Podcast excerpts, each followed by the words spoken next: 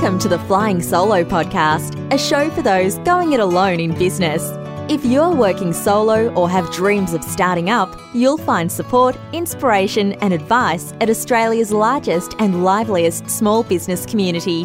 Find us at flyingsolo.com.au or join us on Facebook. Here's your host, Robert Gerrish. Hello, and welcome to another Flying Solo podcast. Now, look, before I get going today, I must tell you about Work Your Way, our new online course featuring over 80 bite sized lectures and supported by exercises, worksheets, and online discussion. We're so excited about it. Please take a look and let us know what you think. It's everything we know about starting, growing, or rejuvenating a one person business. Just head to soloism.com and use the promo code podcast for a yummy intro discount. Now, Dominique and Magnus Perri started the online kids clothes brand Baby Dino in 2012. Today, they offer a broad range of children's fashion, interiors, and toys, all aimed at the 0 to 10 age group. Dominique puts a large part of her success down to efficient systems and processes, and she joins us today to share her tips. Hello, Dominique. Thanks so much for joining us. Hi, thanks for having me. It's great. So, look, this is early in the new year. I'm I'm hoping and guessing that you've just recovering from a massive Christmas and New Year's sales spree. Is that is that the kind of feeling? Yes, everyone kind of winds down in the um, post Christmas um, time, but yeah. Boxing Day sales is one of our busiest. Um, I should, I should, I wish it was a day, but it, it goes for probably about a week. So, right. um, yeah, it's all hands on deck until then. And then really the first week of Jan is when we kind of get to relax and have our break. All right. So you're hopefully in, into that phase now. So look, I thought what we might do just to kind of kick us off is uh, to get a snapshot of your business today. So, you know, who are you selling to? How's your business tracking? Just give us, if you would, a bit of a picture of your business. Um, so I'm really the only day to day person um, on from the office side, I guess. Um, so I do all of the buying, marketing, um, most of the customer service. Um, and then my husband works part time on the business and he looks after all of our strategy and finance. Um, we outsource our IT, so we've got web developers who do all of, all of that stuff for us. Yep. Um, and then we've got two casual staff who just do look after all of our stock and they help out with um, a bit of customer service stuff as well. So, yeah, okay. um, just a very small team. Good. Okay. And intentionally small by the sounds of it. Yeah, that's why we, um, you know, the way we've set ourselves up is so that we don't need to have too many staff. Right. Okay. So everything's like very kind of runs itself. oh, that's nice. And so, do the do you do the design and manufacture yourselves, or are you are you importing? No, we stock. No. Yeah, we stock a, a, variety of different brands. So right. we're not um, designing and manufacturing. We just um, we're buying wholesale and selling yeah, okay. retail, basically. Got yeah. you. And then, but you keep the stock yourselves, so you have it at a location and you dispatch from your location. Yeah, exactly. So I'll place the orders um, with the different brands that we stock, and um, then when the stock arrives, um, our staff will just kind of inbound that into our warehouse. So they don't really need to know what's coming um, because when it arrives, they'll just they'll see it. yeah. it. Well, they can match what what's the stock's labelled as with what's sitting in our system. Yeah. So okay. I don't need to pre warn them about anything. It's um yeah. It all just arrives and runs. So you've been running yeah. the business for a few years now. So tell me, I know we're going to look into you know what kind of uh, underpins this, largely the success of your business, apart from all the marketing. And I know you've got a big sort of fifty thousand odd um, social following on Facebook. So you're clearly doing a great deal on the marketing side of things. But I know from the sort of pre conversations that we've had that systems and processes is is what really um, I think you kind of underpins the success of your business. But before we get on to that, can I ask you, in the sort of first uh, you know five or more years that you've been running the business, Um, what sort of challenges have you had? You know, a lot of people are dreaming of running an online business, you know, a business where they don't need many staff and they don't need a great deal of, of you know, don't need to be holding a great deal of stock. What have you, what, what sort of things have you learned in your first five years? Challenges that have, um, that have kind of got to you a bit?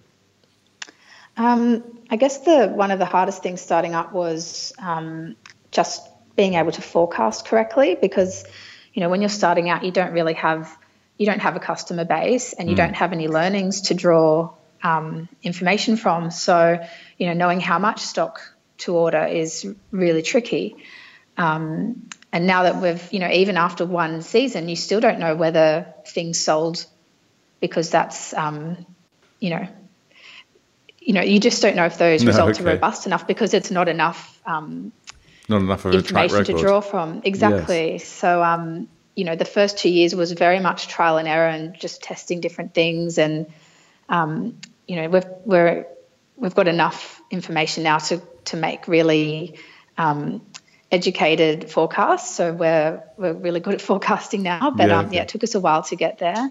So those and early think, years then, presumably that just put pressure on you in terms of you know, and the sort of capital that you held, so that you could exactly. You could it's just very to... high risk. Mm. It's very high risk because we're we're buying stock and then hoping that we can sell it for more than what we've purchased it from, and sure. you know, pay all that costs and pay ourselves as well. And um, yeah, you just don't know. You don't want to sell out and have nothing left on the website because then people won't come back if they if they come mm. and have a hmm. look and there's nothing for them. They're not going to have a bad experience and they won't come back.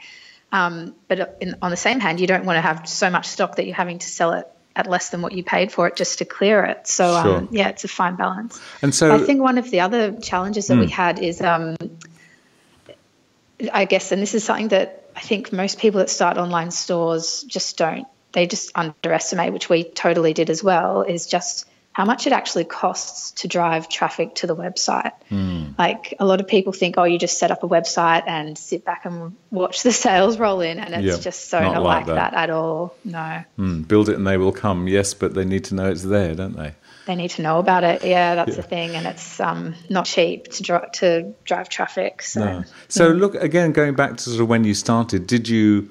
Uh, and I know you did a lot of sort of planning before you started, but are you thinking? Did you? I mean, did you have enough reserves? Did you do enough on that side of things, or was it a bit sort of seat of the pants when you got started? Um, like we did do some planning, but to be honest, we knowing what I know now, we didn't do anywhere near as much as what we should have. Um, we should have done a lot more research. We should have.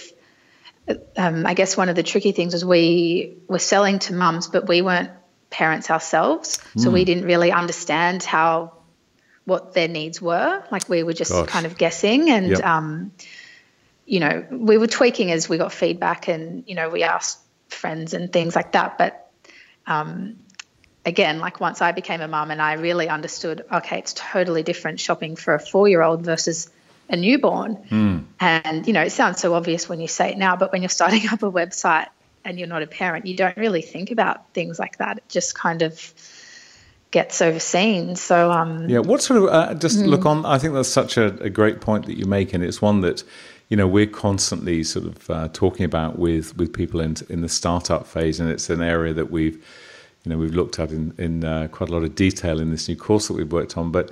This whole issue of research, you know, so often I think that businesses get started, they have an idea, very f- kind of fired up with passion and excitement, and any thought of research can kind of slip out the window. And I'm not saying that's what happened with you, but in hindsight, what re- how would you have done it? What research might you have done? Do you think, in your instance? Um, well, being an online store, I probably would have. Um, like I understood the concept of SEO and things like that, and we outsourced um, you know, I thought I understood driving traffic to the website, but right. I didn't really understand conversion rates. So I didn't, you know, the average online conversion rate is 1%. That means you need 100 people to visit your store just to get one sale. Mm. So if you want to get 100 sales, you know, that's a that's lot a of lot traffic of to your website. Yep. Yeah. And um, I guess I just really, I, I knew about that, but I didn't really it hadn't really sunk in yeah, about okay. how how long it would really take to drive that level of traffic. And something else that I've learned is um, it really just takes time. like unless you've got millions to invest into advertising, um, it literally just takes time. So mm. you know, every season we're getting um, bigger and bigger, and a lot of that is just you know organically. Like once you get yep. your customer base, they'll come back and shop again and and talk about you know, it to others and yeah, so Yeah, okay. yeah, but it just takes time. So a lot of people, I see them starting their online stores and saying, I'm not getting any sales, this isn't happening, and all my family and friends know, but no one's buying. And, mm. you know, you can't rely on your family and friends no. to, no, sadly um, not. be your customers. So, no. mm. Okay, so that's uh, what I'm hearing there then is, is clearly a lot of patience just sitting with it and, and accepting that these things take time. I think the point there as well you raised about you know the conversion so how many people come before somebody buys. Um, and then I know from from some of the research that I think uh, it was PayPal or eBay eBay were doing that even when people are going through to buy you still get sort of uh, almost 7 out of 10 who who abort the cart, you know, the shopping cart at the last second. Yeah, so, they abandon. Yeah. yeah, so many of those points. So now, this is I'm leading you into lots of sort of negative talk, but I know that you know you've survived your first five years and things are going very well, and your and everything is is growing, you know, at the the kind of rates that you've just been suggesting. And a lot of this, as I said at the outset, you put down to your systems and processes. And I think Magnus, your partner, your husband, had um, some input there. So, can perhaps you can talk to us a little bit about what you actually did even before you started. Yeah, so my husband's background is um, IT and fashion. Uh, sorry, IT and finance within the right. fashion industry. Oh, okay. So he, um, which is yeah, and my background is in marketing. So I had no retail experience before we went into this, um, but we wanted to do something that one of us, at least one of us, had experience in, and I had a personal interest in it. So um, it kind of made sense. Mm. But um, so he's used to, um, you know, he understands the whole process of the fashion industry from the design process through to, you know, implementing, you know, setting up the stores and doing all of their IT and all the technical stuff. So having his knowledge, he um, was able to set everything up for us without us having to pay a fortune mm. for all these systems to be set up. Um, so he's implemented barcode systems and um, yeah, just a lot of automation so that we're not manually, you know, typing orders in and writing shipping labels and all of that kind of stuff. And so you had um, a, a, lot of this stuff from the outset as well. So in many ways, it sounds like you had, um, you know, you'd built the kind of foundations of a much larger business. Um, right from the get go, which is is again something that um, a, a lot of us uh, dream about and know we ought to be doing, but you actually did it. So presumably you're you're really reaping the benefits of that now. That's right. We wanted to. Um, he's very much the type of person who, if you can't do it properly, don't do it at all. Mm. So, and you know, it was very easy for him. It was second nature just to set it all up. He wouldn't. He didn't even think of doing it any other way. So I remember laughing because we started. Um, we had a space in our home for all the stock when we first started, and um, I just remember laughing at how advanced our systems were because it was just ridiculous. Like right. we just didn't need so much, um, you know, all of these fancy things. But as we grew and we didn't need to change our systems, we just grew into them because they were so scalable. Mm. Um, it's only, you know, the last two or so years that I'm actually really understanding how important these systems and um, all this technology is because it's just it's saved us on staff costs. It avoids human error. It's just amazing. Like I'd recommend it to any online store. Sure. So when when you started though, and you know, there's Magnus kind of putting all these, um, if you like, bigger company kind of systems and processes into your business. And then presumably he's saying, okay, Dominique, where are the customers? You know, you're the marketing person. Where are the customers? I mean, how did how did you both kind of sit with that? There you were with all of this stuff set up, um, but not enough people coming. Did you? How? What sort of? Where did you find your resilience to get through that phase? Yeah, um, I guess to be honest, um, we we didn't have, you know, we had nowhere near the sales that we had now, but um, the traffic that we had originally wasn't too bad because I do have a marketing background, so okay. I, I, am, I do have um, experience in driving traffic to sites. Um, I guess it's always different when it's the client's budget versus your own budget. Sure. Um, but yeah, I really used um, Facebook and Instagram as back, you know, four or five years ago, it was very different to what it is now. Sure. Um, and I really leveraged those um, kind of free channels Yep. to drive our audience. And we also really focused on building a very big um, newsletter list so we could remarket to those people at very little cost. Got you. Okay, so in fact, whilst whilst traffic might not have been as high as you'd want it, what I'm what I'm sort of guessing from you is that you knew what you were doing, and you were you were therefore able to kind of reassure yourself, no, this is okay. This is the way this works. This is how this happens. So, and I guess, did you find the the fact that you have your partner and life partner so heavily involved in the business? Uh, is that a great reassurance to you? Does it, you know, does it? It doesn't work for everybody, but it sounds like it works for the two of you.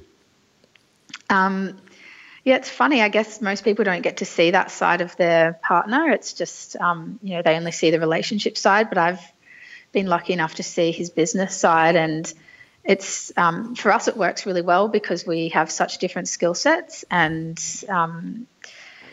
Yeah, it's just interesting. Like when I have an idea and I always run it by him, and he says, No, that's not going to work because of this. And he'll always Yeah. think of things that maybe I haven't thought of, and vice versa. Okay. So, um, So yeah, you, it seems to you work have some well lively discussions, but you're not. The dinner table is not um, totally business conversation. Then. No. No. Well, before we had kids, we would have like we'd set up a weekly meeting. We'd actually have a breakfast meeting. we'd Oh, go through anything that we'd come up, anything that had popped up that week. Um, you know, we'd go through it together. Now that we've got kids, we only use business hours to talk about work stuff. And once we go home, it's we switch off unless there's something really urgent. But Yeah, sure. otherwise, yeah, we switch off. Okay. So in your marketing, you're you're saying that you use uh, you certainly used social a great deal. Are you Yeah. finding, you know, as you as you've uh, mentioned, things have changed a great deal with Facebook and Instagram. How you, what's your your kind of process now with that? Are you still are they still as important to you? Using using them differently? Are you adding new things? How does that operate? Yeah, I'm definitely using them differently and um, spending a lot less time on them because the reward is just much less. So, um, Instagram used to be amazing at driving sales, and it still does drive some sales, but um, because of all these algorithm changes, people just aren't. Not as many people are seeing the posts, Yep. and it takes a long time to, you know, create the content and the copy and schedule everything and you know, post it and, you know, you have to post at certain times. And I've kind of decided I don't really want to be on my phone at eight o'clock at night, even though that's peak time. Right. I'd rather be Doing you know, something having else. family time. Yep. Yeah. So it's just, it's just not worth the time that goes into it. So I've pulled back a lot. Okay. um, and what have you replaced that that sort of effort with? Um, so we're still posting. I'm just not posting as often. Yeah. Um, And with Facebook, I guess most of our um, activity on Facebook is paid ads rather than um, relying so much on the free page posts. Sure. Okay. All right. So you've basically just decided, okay, if I'm going to do this, if I'm going to get noticed, I'm going to have to pay for it, which of course is what Facebook wants us all to do. Um, Yeah. But you've obviously found the um, the level at which that, that's kind of working well for you. So how do you, you you say that you're largely working by yourself? I know that you know Magnus is involved, but not all day every day. How do you? Um, what sort of systems do you use yourself to stay focused and motivated? You've got two very young kids, so it's not like you haven't got your hands full. How? What's your secret to uh, sort of getting up and getting on with it every day? Um, I don't know. So many people ask me that, and I just I'm never in a an rut. answer. I just I don't have a, a good answer. Sorry, it's Okay. just um, I just love it. It's just Hmm. for me, it feels like a hobby. Obviously, we're not, you know, we're a business, but um, I could just do it all day, every day. It's just for me, I love it. It's fashion, and it's you know, it's just fun. It's there's so much variety. It's just you can't get bored with it. Well, that's brilliant. And look, and I would it. I don't want to put words into your mouth, but I'm going to anyway. Would it be to some extent that all the bits of the business that that can uh, impact, particularly creative people, and you sound like a very creative person in your business. A lot of those things that can sometimes drain the creative brain, you've systematized and, if that's a word, and automated. Does that? Do you think that p- plays a part in your ability to get up and do what you love? Oh, absolutely. Like I have no idea with financials and you know paying the baths and all this kind of stuff. Right. Okay. So because I'm not getting tied down in things that I don't enjoy and things that I don't really understand, I can just focus on the stuff that I'm good at and the stuff that I enjoy. And um, yeah, I'm constantly, you know, being challenged and I guess just working at my own pace because I don't have to report to anyone else. Mm. Yeah, okay. Well, it sounds, look, you know, we know that um, kind of freedom and autonomy are, are, a couple of the things that. Uh, the, the, the biggest drivers in running a solo business, so you're enjoying that. But I I do strongly get this sense that you have managed, and okay, you've delightfully been able to outsource to the person you share your life with, which is you know kind of convenient and not not not necessarily available to everybody but i think mm. what you're an example of is how you've been able to design your business in the way that you're focusing on the things that you love and you have outsourced even though magnus might not like that wording you've you know outsourced the other roles to other people and using systems and processes to do it which is a beautiful situation to get to that not everyone can get to but um, mm. but obviously, but I kind of think like you need to invest in your own business because otherwise, mm. you know, if you treat it like a hobby, it will be a hobby. Yes. You need to not be scared to put money in. And for example, um, Magnus could have easily designed and built our website, but we've outsourced that from the start because his time is better spent on other things. Mm, that's a great. Point. So, point. yeah. And where do looking forwards then? You've got your kids now are both under three, two children under three. Is that right? Yeah. Yeah. Okay. So pretty busy, busy years. I'm casting my mind back, but I remember that period. That's pretty busy. So as you look forwards, where do you think the business may have kind of evolve? What's the what's the future plan? You're doing. You're clearly very organised at planning before you started. Now you've been going for five years. Where do you think you might be in the next five years? Well, we've just um, just this year we're launching um, up to ten years. So. Right. Um, since we've launched until the end of last year, we've only stocked from zero to five year olds. Okay. But we've just realised, oh, we're losing our customers. So we did that um, strategically because we thought, mm. you know, it's a very niche market and um, people will think of, when they think of baby, they'll think of us. But then we've realised, oh, we've put all this work in and built a really good customer base. We've got so many repeat customers. Their kids are starting to outgrow our clothes now. Right. We want to keep them longer. So now that we've, you know, we feel like we're established enough. It was just the next step for us to go to extend up to 10 years. Um, so we'll see how that goes off over the next couple of years, I guess. And um, we're always looking for, you know, new brands, so expanding through, um, you know, more categories and just more brands. Yeah, okay. So that's interesting, isn't it? That you're following your customers, and I was also wondering how will it be when your own children have kind of got to the top of that that age range? I mean, where does it end? You're gonna you're gonna keep adding five years on every few years. I doubt it, but it's interesting that um, you know there you are with naught to fives, and yes, those those kids after five years are now moving older, so you know moving into a different age range. So that will be interesting for you. Does that has it changed the the sort of nature of your business by adding on that extra sort of five year age range? Well, not yet. Not sorry, not yet. We haven't okay. actually gone live with it because oh, okay. um, it starts.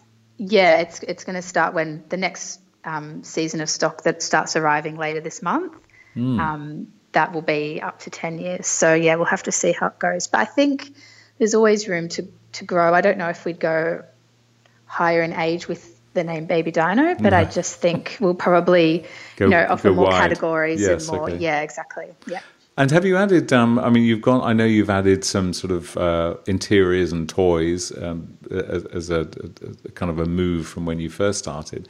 Have you looked yeah. at or considered going in any other directions? Are you? Is there anything else that's kind of on your radar? Any? I don't know, any uh, sort of meetup type events or bricks and mortar stores or anything along those lines? Um, we have considered when we first launched. We actually did um, we used one of the baby and toddler expos to launch um, our website, but it's just a lot of work to set up and you know, man those stores. And, you know, we're being an online only store, we're not really designed for that. Like all of our stock is um, kept packaged up mm. and, you know, we don't have payment terminals and, you know, just making the store look visual, visually attractive. Um, it's a lot of man hours for, in my opinion, very little return. Yep. So um, I think we'll stick to online for now. Yeah, okay. And where do most of your customers come from? Are the most of them local, Australia? Yeah, mostly. So when we first launched, we actually offered free international shipping. So it was probably about 30% of our business came from overseas. But now, because there's been just a lot of changes with import taxes in different countries, and there's a lot of new online stores that have opened um, across the world, people don't really need to shop from us. So we've just okay. focused on more on domestic. So yeah, it's probably about five percent of our business international, and everyone else Australia. Yeah. Okay. Great. So again, another good sort of learning that. You know, as, as you said at the beginning, a lot of people when they're starting out, they think put a website up and suddenly you're going to get traffic. Um, which we know is not the case. And also, I think sometimes when people are starting, they imagine not only they're going to get traffic, but they're going to get stacks of international traffic, and that isn't always the case. But also, also what you're learning is, well, actually, that's not the best opportunity for your business anyway. You know, it's better for you to build a stronger reputation locally, and and you know, you can you can build a, quite a delightful business um, based on on domestic sales. So that's another great learning. Yeah, I guess for us, we're not manufacturing products. We're not um, anything that people can buy in our store can also be found in many other stores. Yeah. So, um, you know, unless it's cheaper or faster shipping or cheaper shipping, there's no reason for them to shop with us. So we don't mm. really want to compete in that space just on a price basis. Um, it worked really well when we launched, but you know things have changed so much, and yeah. um, we've just, you know, we we've always analysed what are we paying for, you know, international shipping and how long's the shipping taking, and um, we've just kind of pulled back because we just didn't think it was worthwhile. Hmm. okay. All right. Well, look, thank you so much for joining us. And, and again, I think that, you know, what's lo- lovely to hear is that you, you structured your business so much from the outset with these systems and processes. Um, and that sounds like now, after five years, you're really reaping the benefits of that. And, you know, it's just lovely to hear somebody who gets up every day and just can't wait to get on with their work because you've designed your business in a way that the work you do is the work you love, which is pretty damn good. Any any final tips to, to share with our audience in your systems and processes journey?